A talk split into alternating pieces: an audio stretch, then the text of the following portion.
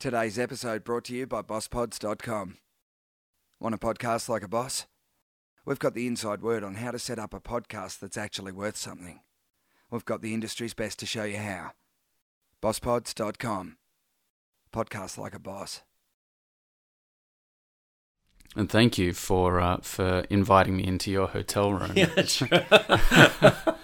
Sounds saucy. Yeah, A- no, no a- worries. A little bit. Yeah. It's not every day that you get invited into someone's uh, private domain to conduct an interview with them, ne- having never met them before. Sure. Um, and you know, I think it speaks to what you're about, which is connecting with people and, and relating to people just on a human to human level, with a kind of assumed trust and an assumed rapport already built in. Yeah. Um, so yeah, so thank you for having Yeah, me. My pleasure. Thanks for Uh, being here. and we're we're both in London. Um, you yourself, you're from America. I'm from Australia, and we kind of cross paths in uh, in the Australian motherland, Yes. and the American. and yeah, and I guess the American motherland Yeah. as well. Um, so, what's brought you here? You're here for for a few workshops that you're running. Yeah, I was. Uh, I did a talk through Alternatives UK on Wednesday night, which is a great nonprofit um, that they host a lot of speakers. They host a lot of incredible speakers. So, uh, a woman who's affiliated with that group reached out to me when she um, knew I was coming to London and said, um, "Let me reach out to Alternatives to see if they'd want to make something work for you." And they were able to very last minute. So it was great and I'm doing a workshop tomorrow. Uh, the talk was called "Let's Talk About Love," which is what I tend to talk about a lot. um, haven't tired of it yet. And tomorrow, the workshop is called "Fear Not," and it's just uh, it's it's designed to really allow us to talk about our fears honestly and without some misguided assumption that there's the hope of becoming fearless um, because people don't really become fearless. We just learn how to work with our fears and move forward despite them, and to have honest conversations with ourselves about what fears are holding us back, really, and what choices can we make to move forward.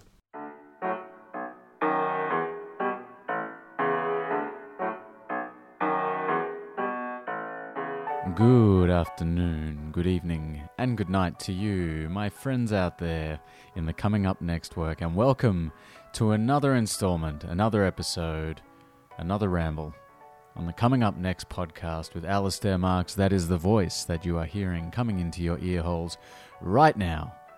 And I have a very, very special guest for you this week. The man I'm speaking to on the show this week is currently running a workshop in NYC called Fear Not.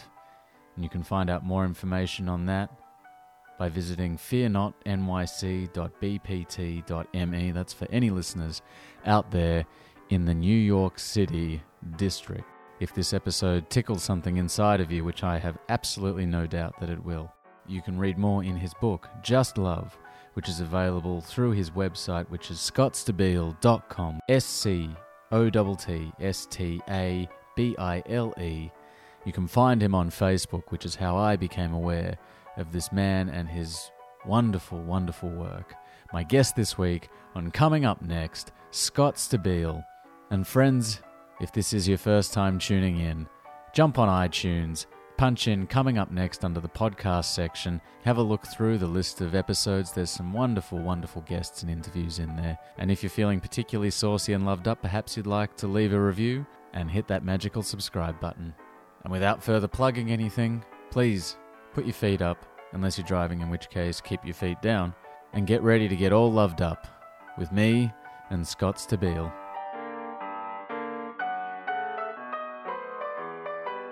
The reasons that I that I was really excited about coming and talking to you on this show is because, as many of the listeners out there will know, so much of what I talk to people about is the idea of uh, love kind of underpinning a lot of, or if not all of what we do, or in service of trying to establish connection and, and how much uh, fear is responsible for holding us back from really striving for what we want to achieve or or for uh, for going after a connection or going after something that we really want in life. Uh, and you know, I've I've been following your stuff on on Facebook for uh, probably about two years now, and and it's really you know it's really amazing the amount that just a simple little quote or a meme that can pop up in your timeline can do to shift your mood or shift your perspective. Um, and so I'd really love to hear a little bit more about what this um, this workshop that you do and that you've been going around Europe um, doing for the last little while is. But before we get into that, I'd love to sort of pick your brain a little bit about how you've arrived at this point and, and what's kind of brought you into this uh, into this mode of mode of living where it really is just about spreading as much love as possible. I, f- I think it's it's just that I've come to f- believe that love is the thing that makes me feel the best. So when I'm operating from that place, it's also the thing that I feel is it's the greatest power we have to affect positive change in ourselves and the world. Um, I was I was introduced to love, I guess, in a different way in my 20s, in the 90s. I'm 45 now so it was about 20 years ago exactly. I got a job at a new age gift shop in San Francisco where I was living at the time. Mm-hmm. I had just come off a um, my first job outside of college as a file clerk at a law firm, thinking I might want to become an attorney. And the job was miserable and everyone around me was miserable. And this isn't a statement on attorneys. This is as much as my experience in the law firm and my first experience in the proper workforce. You know i had worked through college and worked through high school but this was like i'm out of college i'm in the workforce i had, was wearing a tie and everyone was so unhappy and everyone was so anxious and i became really unhappy and really anxious and i quit the job after seven months feeling like this cannot be my story in the workforce. Do you know what I mean? This is this is craziness, um, and and really vowing to myself um, that I was not going to compromise my joy for work. And I've mostly stuck to that in that I've quit many many jobs really quickly, you know, um, and have been a bit nomadic in in terms of career or just uncertain never I, I, didn't i wasn't really compelled to a specific career. Um and then i got a job at this new age gift store. It was called planet weaver's treasure store. And it was on the on in the haight ashbury of san francisco which was the old hippie district summer of love grateful dead janis joplin. And this store was really a haven on Haight Street because the street was really dirty and grungy and everyone's trying to sell you drugs and whatever. And then you you walk into Planet Weavers and it was like world music's playing and people are drumming in the corner and it smells like sandalwood and patchouli and nag champa and you know it's just it's it's totally new age and wonderful. And it was my first time encountering people my soon to be co- colleagues co-workers um, who had love as a goal you know they weren't their they weren't their career goals weren't they weren't concerned with that they were concerned with how can I become a more loving human being? How can I become a more peaceful human being? Enlightenment was the goal. And this was my first time really engaging with that mentality and really seeing that we can place that as a goal for life mm. And then see how our life plays out to inform that. You know, I'm in ostensibly I'm a writer right now, I guess. You know, that's what I'm that's what I'm doing. Um, but it feels so secondary to me. You know, really what I feel like my I finally have connected. Most of my adult life I've had no real connection to what it is I want to do or knowing and that's caused me a lot of grief, you know, feeling like I don't have a destiny or I don't know what my destiny is and I'm not being productive and uh, all this stuff, all this nonsense and I I guess more than ever I feel like and I don't even know if this is my destiny. I know what I want to do right now and what feels great is make as much noise for love as you can make. Help people recognize that when they're acting from a place of love of themselves and of others that they stand a really great chance of transforming their lives in a really positive way and that who knows where that leads that's the thing i didn't know i would have a facebook page with a lot of people following it and then you know do a kickstarter campaign for a book and then do workshops, and I didn't know that was the trajectory it would take. I just trusted that if I, um, and again, even as I'm hearing myself talk and like talking about trust and all, it's not it's not all easy. It's it's it's it's a, there's struggle throughout, and there's still feeling like, you know, I'm a failure. I'm not doing anything with my, you know, there's there's there's all those voices of fear and all the mental ego voices that come into play. But in general, I'm like, I know if I focus on love, that it's going to lead me someplace positive. Mm. And that's been my experience. And that's continuing to be my experience. And I'm liking where it's leading me. So I can play in this world. You know, I can play in this world of writing memes and I can play in this world of doing workshops. Like, I find it fulfilling. Um, so I'm going with it. So, anyway, back to Planet Weavers. Is this too long? No, no, this is okay, great. all right. Uh, at the store, there was also a great book section, and it was my first. It was my introduction to new age self help spirituality books. You know, back in that day, what was really popular was like The Way of the Peaceful Warrior and Mutant Message and Creative Visualization, and these books. And uh, again, it just opened me up, like it to.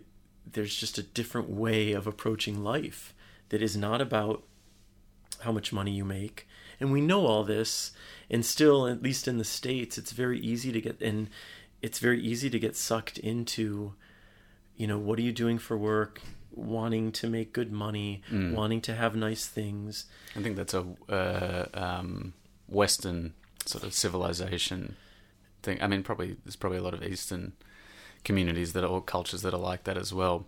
And I think uh, particularly, you know, the States, Australia, Yeah. Britain, probably a lot of European cities where there is that kind of really uh, structured and almost stoic kind of mentality where it's all about consuming and possession. Yeah, absolutely. And I look, I'm I'm not above it all at all, you know, but I it's that stuff is it continues to become a lot less important to me and I'm happy that that's the case. Even though I can get sucked into all of it, you know, um, but just not as much as I used to, you know. So, Mm. so and and so then my experience with people, my experience connecting with people through love, is that it's it's it's just the it's the best way to to connect. You know, when I'm aligned with that energy, I feel good inside. And when I'm not aligned with that energy, typically something feels off. And so when I return, you know, when I fall off the love train and when I'm blaming and raging or whatever it else I'm do I'm doing, um, I don't feel good, you know. And so I I that's just for me one plus one equals two. It's like when I'm when I'm good there, when I'm in the space, because I feel like that's the vibration beyond all of the nonsense and all of the noise is this loving vibration, this peaceful vibration that is that's it's beneath it all, but it's always there.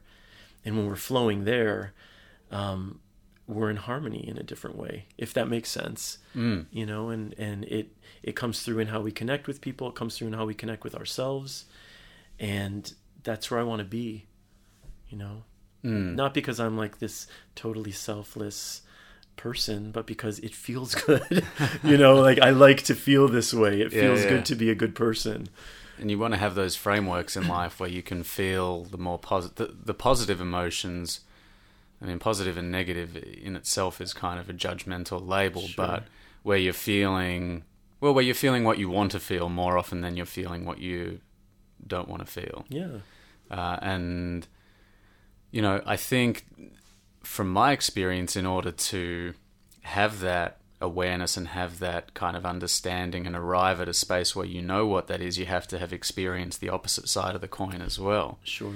Uh, and in doing a bit of uh, research about who you are and where you've come from uh, on your website, it's that you, you've had quite you had quite a, a challenging and tragic kind of I guess upbringing. Um, in, in uh, I'm not sure how old you were or anything, but um, it said that your parents were both shot.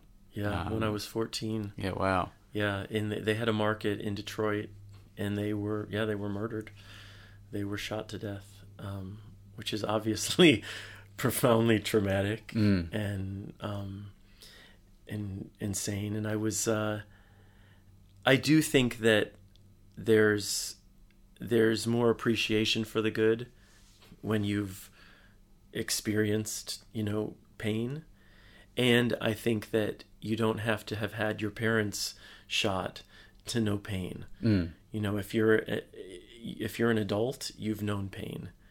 Um, but I do think with uh, you know with what happened to my parents, I if I if I reflect on it, I'm clear that that who I am today is certainly greatly impacted by that experience, and that I know I'm probably not even aware of the ways in which it's helped to form who I am. Mm. So I never look back on on losing my parents as I never look back on that with gratitude.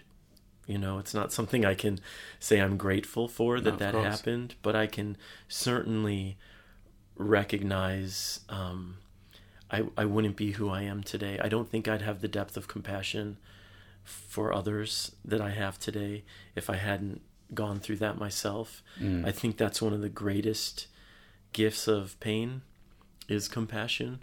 If if you know because it's allowing ourselves to be present in our own pain so that we can connect with others as they're going through their pain. And when we're able to do that with people, that's a powerful connection. You know, when we're able to sit with people and come from an empathetic place and not just a I'm so sorry for you as though what they're going through you couldn't possibly imagine but um, you know be courageous enough to to sit in your own struggle so that you can imagine what they're going through as best you can um, does that make sense Yeah, yeah, definitely. uh, and I'm really, I mean, I'm lucky. I'm the youngest of seven kids. So a brother, I lost a brother many years ago as well, but um, I'm incredibly lucky to have been in a, a loving big family and to have siblings who are awesome and with whom I'm close. And, uh, you know, to have an, uh, one aunt and uncle specifically who really also stepped in kind of in a parental role and to have support in that way you know. But i think we integrate i i was i, I mentioned to you uh, just before we started talking a podcast i've i've come to love called on being. And uh, a woman was on whose name i can't remember right now but she she's an she's like an expert in ambiguous loss which is basically you know people who lose people with like people who are who disappear. And so they're gone or have been kidnapped but there's never you never really there's never any sense of closure because you never really know that they died but you know they haven't been a part of your life for 10 years or 12 years. So there's this ambiguous state. But what she says i just said the word closure what what she brings up that i agree with so much and i think is is really important is i don't think there's ever closure to anything certainly not where grief is concerned I think that we integrate our losses, we integrate our pain into our lives in whatever way we can. But I certainly haven't found closure with my parents' death, and it's been 31 years. And there are moments where I can mourn them and I can, as though it's yesterday, though that's not my everyday. You know, I'm not mourning it every day, but I recognize that that pain um, can surface at any time. And I think we just integrate our grief, we integrate our losses, we integrate, you know, the people we've who who were important parts of our lives. Maybe it's just a breakup. I don't think we find closure there. I don't think I, I've totally shut the door to anyone I've loved in my life. You know, I think it's just about integration and moving on however we can make sense of moving on, if that makes sense. Mm. And I think that we I think we do a disservice. I think in the spiritual world and in the personal development world, self help, whatever you want to call it. And I also think I've been guilty of this in some of the things that I've written. Um, even though I don't, it's not been my intention. I think we do a disservice by by suggesting to people that they should get to a cer- certain finish line in terms of their spirituality. Um, by suggesting to them that they should find closure or something's wrong with them, because then people feel like there's something wrong with them. Like, Yes. why am I not finding closure with my parents' death? What's wrong with me? Or why am I not finding closure with this with this breakup, you know, of the person I I loved the most in my life. What's wrong with me? And maybe it's just about looking at it differently for some. Or, you know, I post memes and and and when I write things, I'm mostly writing for myself. You know, if I'm writing about, you know, bad attitude is doesn't lead to a good life, it's a reminder to me that we have a choice about how we approach our lives. You know, we have a choice in how we choose to reflect on what's going on for us. And if if the choice is always being in this bad attitude, negative, only seeing the negative, we're not really serving ourselves. At the same time, you can you can write things in two sentences that I mean, how much can that really speak to the human condition? You know, there are a lot of factors that play into why we think the way we do and why we perceive the world the way we do. And um, recognizing that each journey is unique and independent as much as we're also all human and we all have the same insecurities pretty much we have the same fears. We're all starving for love. We all want to love. We all want to give love. Mm. and when we cut away at the surface we can relate on those levels on those core levels. So as much as our experiences are very unique the human experience is also pretty universal. Um, you know and i just try to speak to like general truths from where i come from and trust that it's going to resonate with who it resonates with and it's not with you know with others Mm. And I think to your point, everyone defines things differently, but often simplicity, like a two sentence uh, image or an image with two sentences on it, can really cut through and and really speak to the truth of a matter or or whatever it might be, and and that's likely to resonate with someone. I mean, we are all unique and having our own experience of life and of the universe, as you say. But I also really believe that we're all uh, we're all so connected and so similar uh, in in what we want or how we're kind of approaching life. It's like we've all just got different words that mean the same thing, really. yeah You I know, like that yeah absolutely uh, and I think, again, with what you were saying about your parents, kind of going back to this um, these workshops that you're running, it's not about getting to the top of the mountain and go, "Why am I still afraid of heights?" You know, it's about getting to the top of the mountain and go, "Cool, now I know that this fear isn't so consuming." Absolutely, and that's the whole thing with fear. I mean, uh, Elizabeth Gilbert has a great book out called Big Magic, and it's all about facing fear in the context of creativity specifically. And uh, you know, she talks about whenever she has a new creative project, she has a. This is my interpretation of what she's saying. Obviously, she has a conversation with fear because it always comes along for the ride you know there is no such thing as fearlessness really. I mean in sociopaths i guess. Um, but she has a conversation with fear and she's like look i know you're coming along for the ride. You're welcome to um, but you don't get to drive. You're in the back seat. And everything i've been doing in my past in these past few years has been provoking a lot of fear because I'm putting myself out there in a, in a more public way, you know, on the Facebook page or whatever, and in these workshops. And it's, uh, I love connecting with people, and I'm not terrified of public speaking, but it's it makes me nervous. You know, it makes me, I'm and and putting my words out there makes me nervous. Um, and what I'm recognizing is that fear it doesn't ever go away every new time i do i do live broadcasts on facebook all the time i've done dozens and dozens and dozens and every time before i push the go live button i have butterflies in my stomach and and i'm not always talking about anything profound or often not. I'm just like hey everybody what's going on? Checking mm. in. Here's what i wanted to you know mention today. Um, but what i realize is i'm in a place now where these fears that may have prevented me from pushing the go live button it's just not stopping me from doing what I want to do.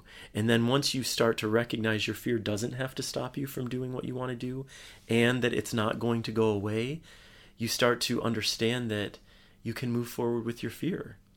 You know what I mean? The fear's there. It's okay. Yeah, just keep totally. doing, keep moving forward, and you'll see, okay, my fear is still there. And you can start having different conversations with your fear.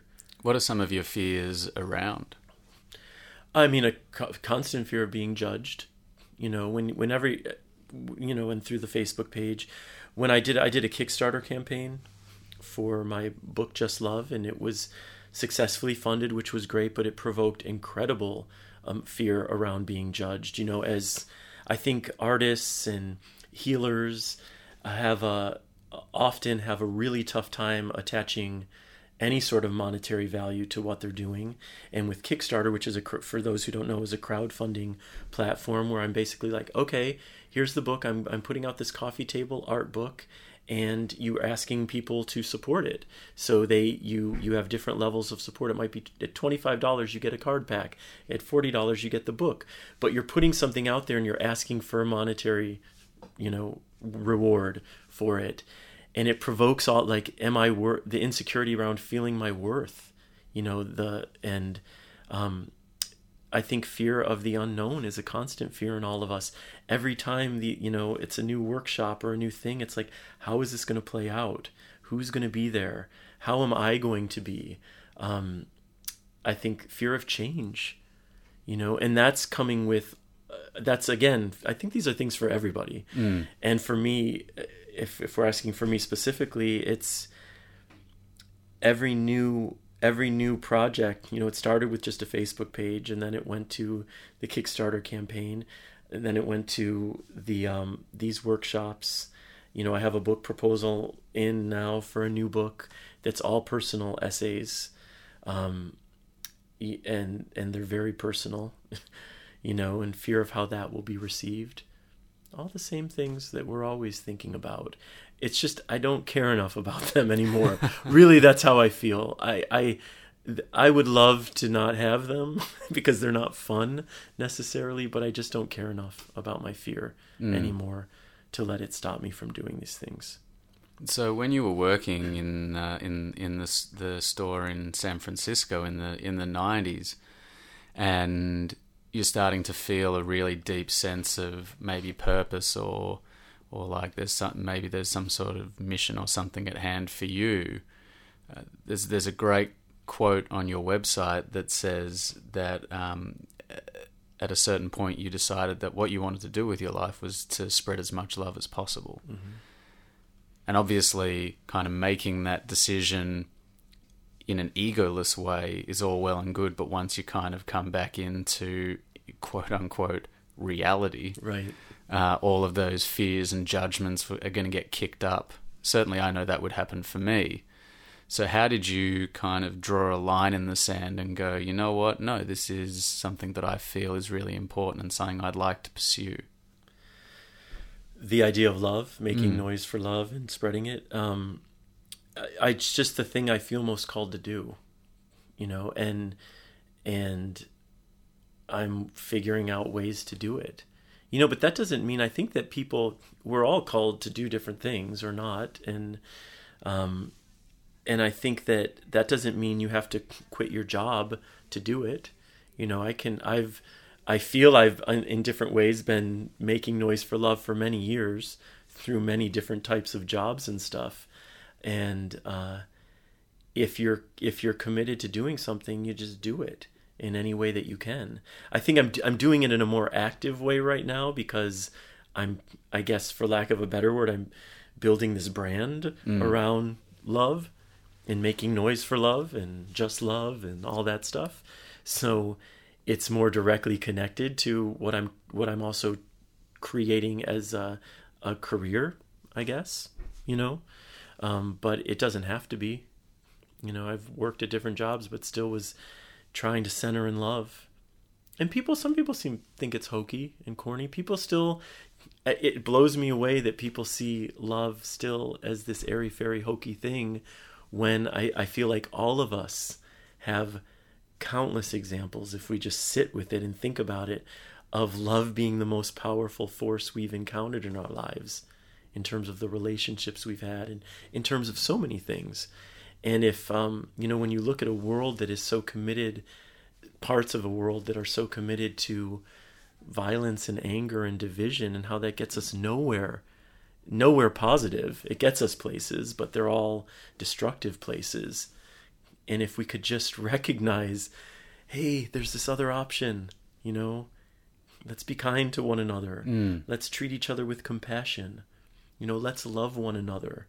Let's look at each other through that lens and see what kind of shifts can be made. And that's happening on a, a, broader scale too. I don't think it's sexy. I don't think it gets as much attention, you know. But there are there are a lot of people out there making noise for love in all different areas of the world.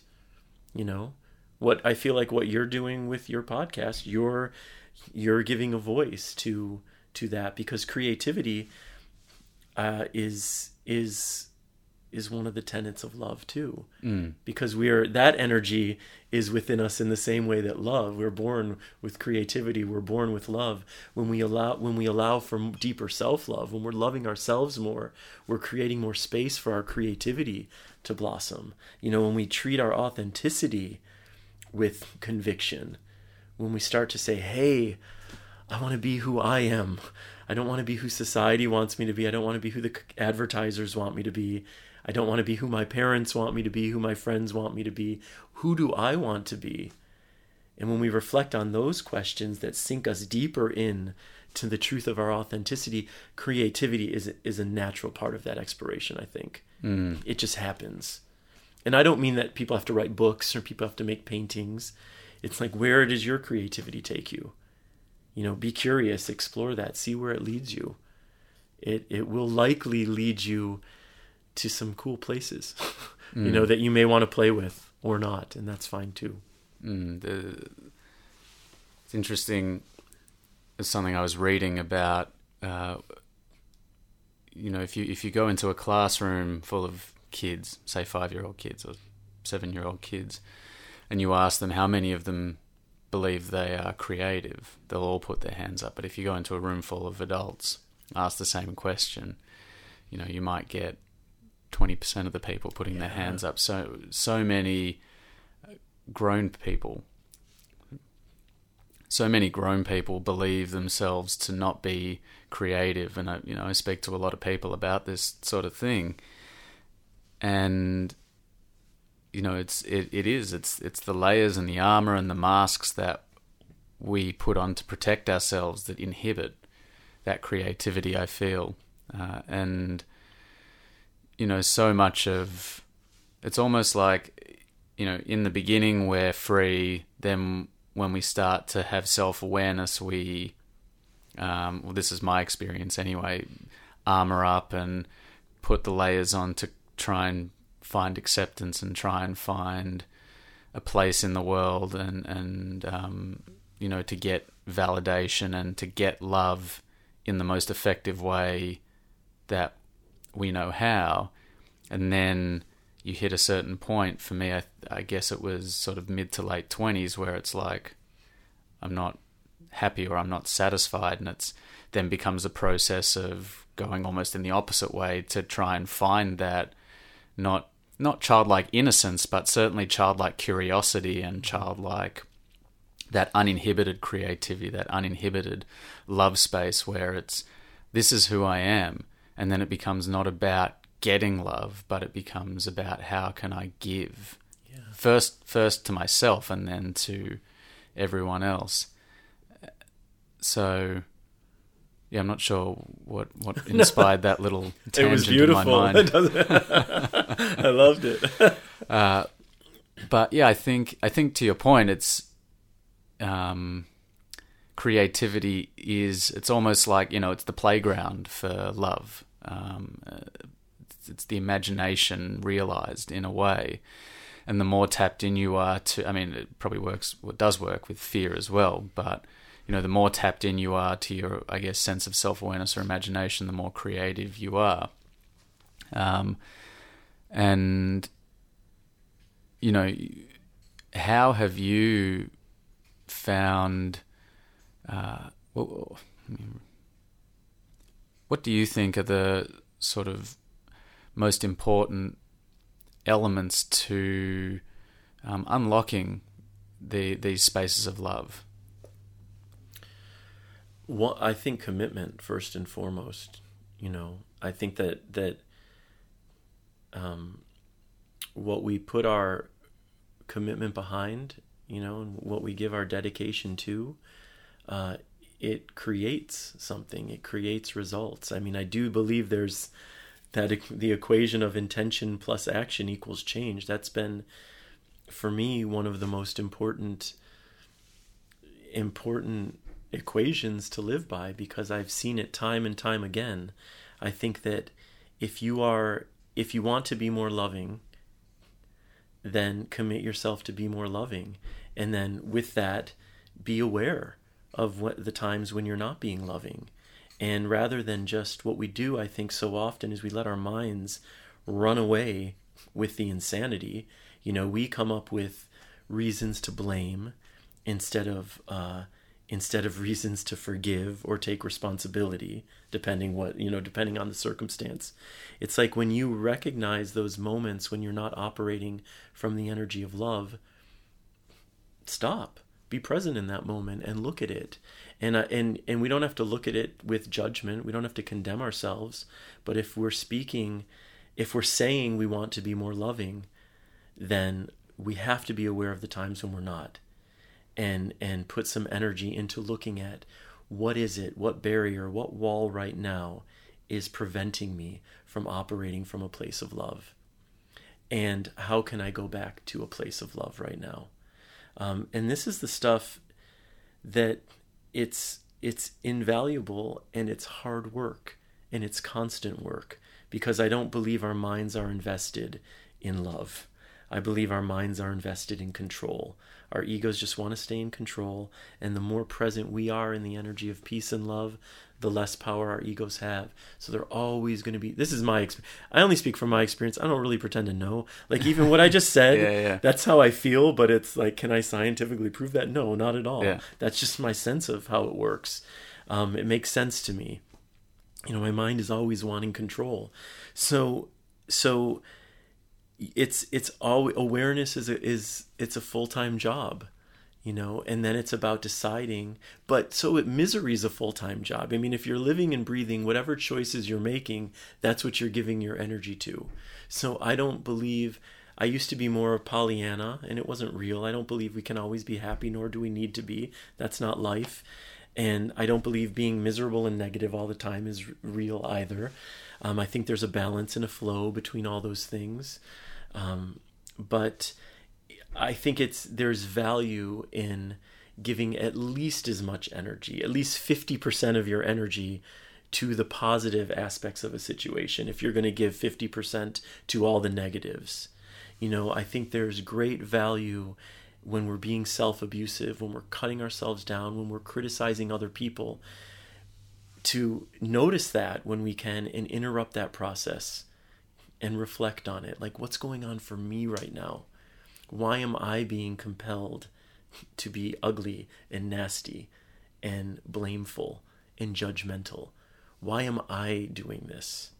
And how can I shift back to the loving space? And also, there's value in looking at how do I feel right now being blameful and nasty and ugly? How does that feel? The answer to that I think is almost always not good, mm. you know, crappy. Um, and how do I feel when I return to love? How do I feel when I remember that that person who wronged me is also a human being who is worthy of forgiveness, mm. is a human being who has had pain and struggle and is worthy of compassion? Um, I just think these choices feel better. And in saying that, it's not it's not with the demand. People make the choices they make. And it's it's not with any sort of suggestion that it's easy. I think the talk I gave the other night, Let's Talk About Love, I was basically looking at love through the lens of all the great things that love inspires, which is kindness, compassion, forgiveness, self love, and authenticity. These are all born of love, I believe. Kindness is easy. You know, a smile is easy just smile to say hello to somebody that's one of the mandates of love i feel like we can all do it, you know it's it's the easier one compassion is is is a bit harder to get to um, you know, because you really do, I believe, have to sit in your own pain a little bit to be compassionate for others. And then there's forgiveness, which is like a whole other level of work. And it's, I don't want to suggest that, that just by being committed to for, forgiveness, you're going to be able to forgive overnight. But I do believe that if you're truly committed to forgiveness, if you, for me, love, love says that there's nothing that exists that is unforgivable. That's what love tells me in my heart. That that forgiveness is a part of love. There's nothing that's un, there's no one who's unlovable, there's no one who's unforgivable. So if I commit myself to forgiveness, I really trust and believe that I will find it. And my experience in life is that that commitment alone has ultimately gotten me there because I can't explain necessarily how I came to forgive the man who killed my parents, other than recognizing no one in their right mind, no one who feels of value, no one who is operating from from a place of self-love would kill another person in that way. So I can connect with that pain. You know, I can reflect on that human being who's so lost that that's the choice they turn to you know and i can and i feel like my forgiveness was born from a place of compassion. Um i can't accurately describe how i've become. I i'm a, i feel i'm a very loving person and i'm more loving than i've ever been. And i i'm i i feel i'm continually becoming more loving than i've ever been but it's it's not I don't know exactly how, except I'm committed to it and I do the work. I don't I I I when I'm being an asshole, I don't just I don't just stop there. Or maybe I do in the moment, but I I I I look at it and I'm like what went on for you there? You know, and I find that work is is valuable. You know, what can you do next time differently? Mm. Also recognizing that we're humans. Yeah. And it's okay, you know, it's okay to be an asshole. I'm not even trying it's uh it's all human. This is the process. It's all practice. You know, this is what I've chosen for myself. Love is the path I've chosen. That's the path that works for me. So, because that's the path I've chosen, I am invested in looking at the moments I'm not operating from that place. Um, if someone's chosen a different path, if someone's chosen the asshole path, then if, if they're being, you know, nasty to people, that's going to be, you know, part of their path. You know, that's it's too it's too easy in this world of personal development, I think, to uh, and maybe I'm being hypersensitive, trying to not want to do it, to tell people what they have to do. To have certainty without flexibility. Yeah, or just to yeah, to pretend to know what's going to be right for that person mm. or that person, even though I believe love is right is is a great choice for everybody. Mm. You know, I think you know, so much of what we want, or I'll reframe that, so much of what I want in my life is, you know, those really close and intimate connections. And so much of what I see, particularly in the entertainment industry, and this is something that I do talk about quite a bit on my show, is sustaining intimate and romantic relationships. And there seem to be, you know, the there seem to be people who can do it, people who can't do it, but the underlying sort of thing that I've noticed with people who can do it, and I think that show business is a is a heightened example of it because you do work insane hours for mm. crazy amounts of time, and there's a lot of spending time away from each other, and you know there is a lot of, uh, I guess, well, there's there's a lot of infidelity in the entertainment industry particularly with actors when they're playing lovers with other people, and it's you know where the kind of lines start to become blurred between, you know, is there um, is there something going on, or is it purely just play? Uh, or, sorry, or is it purely just work? What have you kind of discovered to be the really meaningful and significant qualities that two people can have to really uh, sustain a romantic and intimate connection? I mean, the first thing that comes to mind would be communication is a huge one. I think that that's I think lack of communication is a, the root of a lot of problems in relationships, especially even in healthy relationships. I think being upfront and honest with your needs, being upfront and honest when they're not being met, you know, inviting those types of dialogues into your relationship, I think makes a profound difference.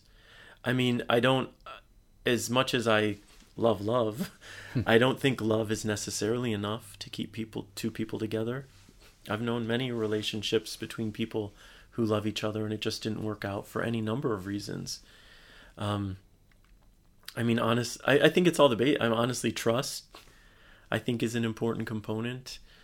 Um, I think for me in my relationship, I've been with my partner. It'll be nine years wow. uh, this November, and also recognizing that your partner can't and doesn't need to be everything for you doesn't need to fill all the holes doesn't need to be all the you know all the voices it doesn't need to be everything and can't be and if you put that on your partner um you know and if you if that's your expectation you're going to be disappointed and i think that that's where um connections outside of your intimate relationship are are critically important.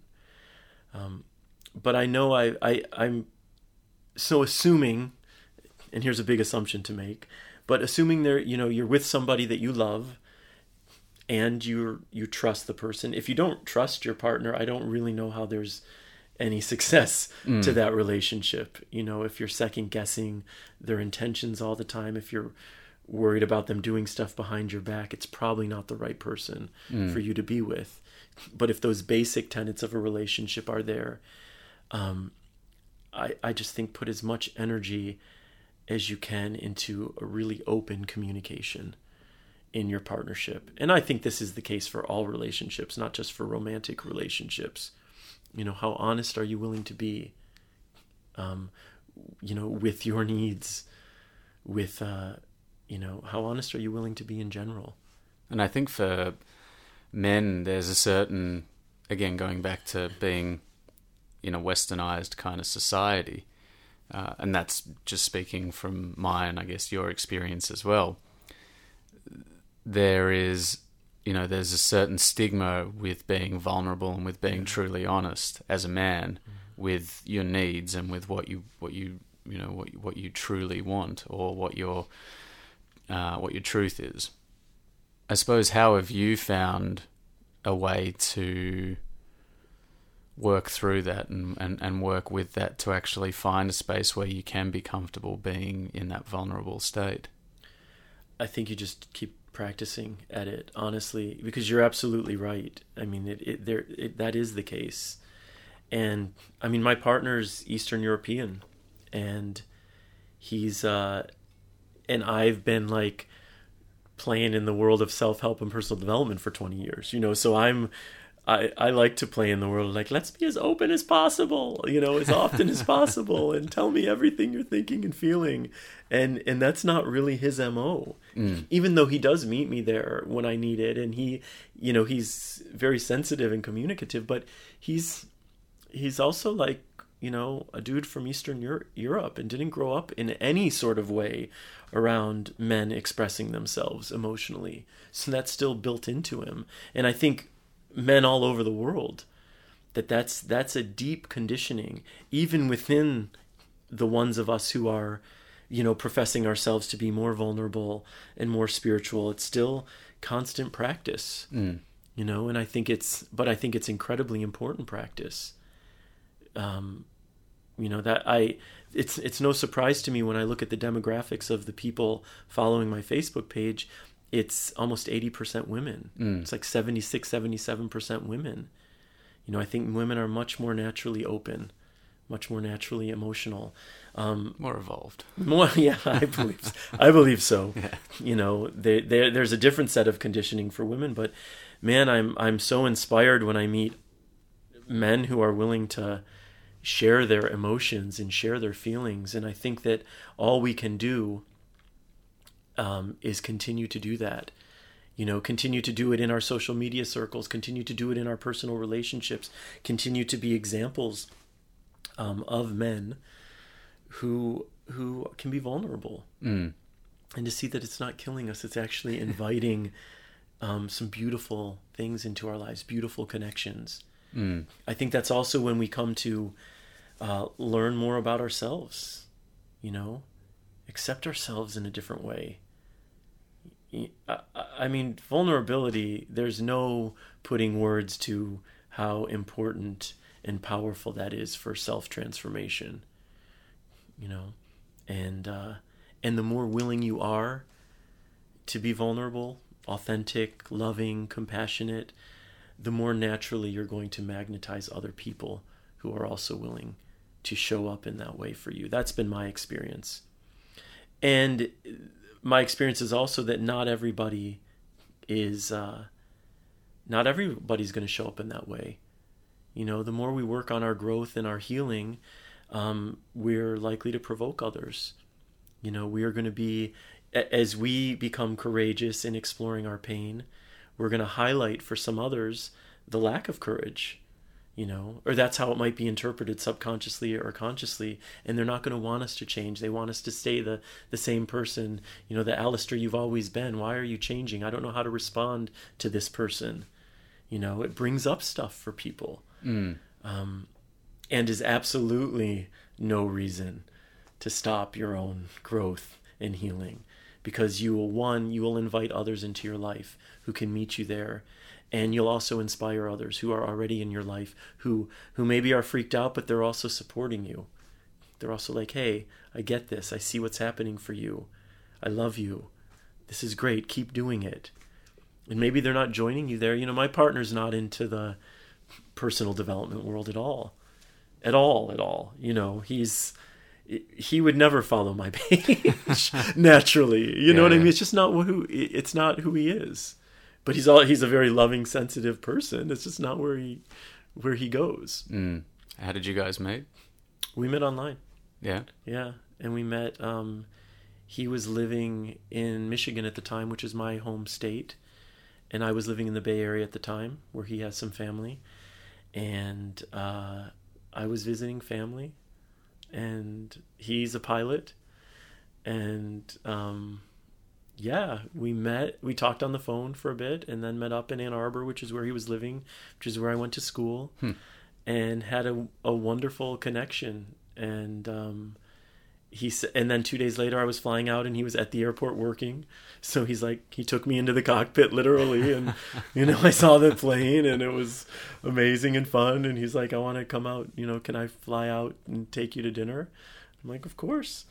You know, so that's the very innocent version of the Ah, yeah. the story, of course. but no, then and he, and he could fly for free at the time. So we, from that day on, no more than two weeks went by where we didn't see each other, and uh, yeah, Amazing. it is. Yeah, it's been a it's been a great relationship, and in a lot of ways, and not without its struggles, obviously, and all those other Mm. things. But um, it has it has really shown me. Uh, how, just how important it is, or because he and I are so different in so many ways, and we're similar in a lot of ways too. But I'm I used to I used to believe because my spirituality is so important to me, because this journey of love is so important to me, I didn't think I could really be with anybody um, who didn't put the same import on their spiritual journey. And um, I'm realizing that that's not the case at all. You know that that there aren't there there don't have to be rules in that way around who we can and cannot be with.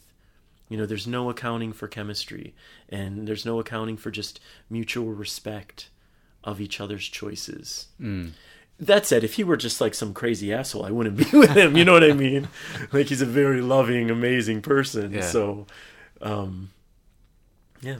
I think, uh, again, to your point about chemistry and, and, you know, that sort of thing, this is something that I've been arriving at in the last probably six months is, uh, you know, love is really a choice. And it's what we've sort of been talking about throughout this about taking responsibility uh, and really kind of owning that you know that chemical reaction that we feel that we kind of label as being love is really just that chemistry that exists between two people what you then choose to do with that is something else i was having an argument with my housemate where she was talking about marriage and and not really believing in uh, in in the idea of marriage. And I was, you know, she's saying, "How do I know where I'm going to be in ten years' time? I might be walking down the street and I might see someone, and there just might be this overwhelming, uh, you know, connection." And how do I know? And I and I'm like, well, that's a choice. That you know, I mean, there might be that chemistry there, but then to follow on that and and um, to engage with that is a choice. And I think that love uh, is you know it's something that you do. It's something that you give. It's uh, in in response to a way that you feel. Um, when it's I'm talking about when it's in a in a relationship or in a connection with with another person. And and and yeah, and I think that when you're in that kind of intimate space with someone, it, it's you know, and you can kind of unburden yourself of judgment. It really becomes this beautiful interaction of magnifying the other person and what they want to be and how they want to show up in the world. Absolutely. I think it's a constant choice too in a relationship. You know, each day you wake up and you're with this person and you is this the person I want to be with? Okay, let's move forward. I think that's uh that's just the nature of relationships and nobody knows what the future holds. Mm. You know, I think that I don't think that if someone's not compelled to marry, that's fine. I don't think mm. you have to get married just to get married. I think if you're preventing yourself from engaging in deep long-term relationships because of you never know what you might find on the street, then you're just operating from space of fear. Yeah. You know, instead of being present in the energy of the moment. And I think you're probably doing a disservice to yourself there. You know. Mm. Yeah, I think that was uh what I was, I suppose, trying to highlight for her. It's not necessarily about the pluses and minuses of, you know, getting married to your partner, if that's something that you would like to do. But if you're operating from a space of you never know what's around the corner or you never know, the grass is always greener, I suppose it yeah. is. You're operating from a space of fear and it's not a space of sort of presence and, um, and being with what what is existing in in reality. Um, and I suppose you probably see a lot of that sort of uh, the, that sort of mindset in these workshops that you're doing at the moment. Um, people who are operating from that space of fear. Well, and from courage. Mm. That's what's so amazing. Just to even show up in a workshop where it's, uh, you know, fear not is all about looking at your fear honestly which is a very courageous thing to do, you know. And um, so, yeah, I mean, you're yes, you're coming together to highlight your fear. So you, the fear is very present in the room. Um, but more than anything, it's like I'm I'm just wowed by people who are who are doing their best to look at their lives honestly, looking at their choices honestly, with the intention of um, creating something more meaningful, creating some a life that's more fulfilling, a life that's more aligned with their heart, you know, and with their with their joy.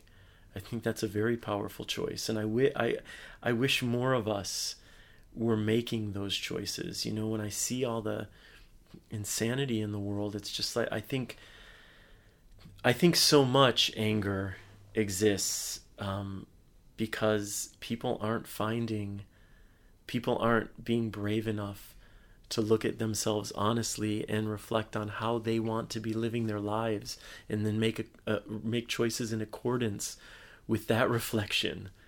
You know they're being they're being told how they have to be and there's such internal resistance to that whether it's subconscious or conscious. You know you're you want to be one way. The whole world is is telling you to be one way and you're buying into it. So you're putting yourself into this box. You know, it's not the world doing it. Ultimately, you're the one making that choice. And it creates so much turmoil inside. I think so much, there's so much warring that goes on inside and what what goes on inside doesn't stay inside you know we bring that out into the world at large when we're warring internally we're warring externally and that's what we where we what we see everywhere you know that's i mean that's one perspective on that so i i love that even with all all the pain that's out there in the world and all the ugliness i feel like there is greater consciousness happening. And technology has allowed us to connect with others from all around the world and see okay you know there are other people out there who are really reflecting on love and connection and community and the the reality that we we truly are all brothers and sisters whether we want to acknowledge that or not and that we can support each other and that we don't hurt ourselves by supporting each other and that there's enough room for us all to succeed. There's more than enough room. We don't have to cut each other down you know in order to be successful. And what does that even mean success? You know what i mean? It's like there's room for all of us to find our joy to find our place in this world and and that we're more likely to do so when we connect through love and support each other than than the opposite you know Mm. mm indeed It's a beautiful way to uh, kind of round out the conversation. Thank you so much, Scott, again for inviting me into your uh, into your hotel to uh, to have this conversation. I end uh, I end every conversation with the same question, and that question is, "What makes you silly?" what makes me silly? I think just my willingness to be silly when i feel silly. Do you know what i mean? Yeah. like I, I i yeah. I think that we're all silly in our own ways. So i'm sure my partner could give you a a list of ways i'm silly but i think it's just like you know going with the goofiness when it comes up as best you can i mean i dance around my apartment all the time alone does that i don't think that's silly some people might see that as silly you know so um yeah i don't know When you remove the uh, the remove the judgment from the equation, you can compel yourself to be pretty silly. Yeah, but the truth is, it's funny. I'll and then I'll after this we can end whenever you know. But um, what I, I found recently, I was dancing around in my apartment, and I was in total judgment, alone, totally alone. Nobody's watching, and I saw my mind criticizing me like quit snapping your fingers that's not cool or quit lit- truly like judging my my dancing to the point where I was uh I couldn't even figure out like what how do I dance anymore? Like what is real for me? Like what is you know the the ego became so present Yeah. that I couldn't even figure out what was real for me. And I think that that was uh it was very telling for me how much this conditioning and nonsense gets piled on our silliness our authenticity our childlike natural nature that's still within us all. Um and that that it's you got to look at that and then when you do look at it and you allow for it you do start to uncover. You you peel away all the layers and you start to feel what's real. You know your true silly starts to come through.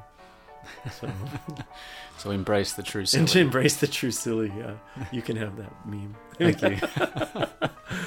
Thanks, Scott. thank you so much for this. It's a, a pleasure. I'm so glad you reached out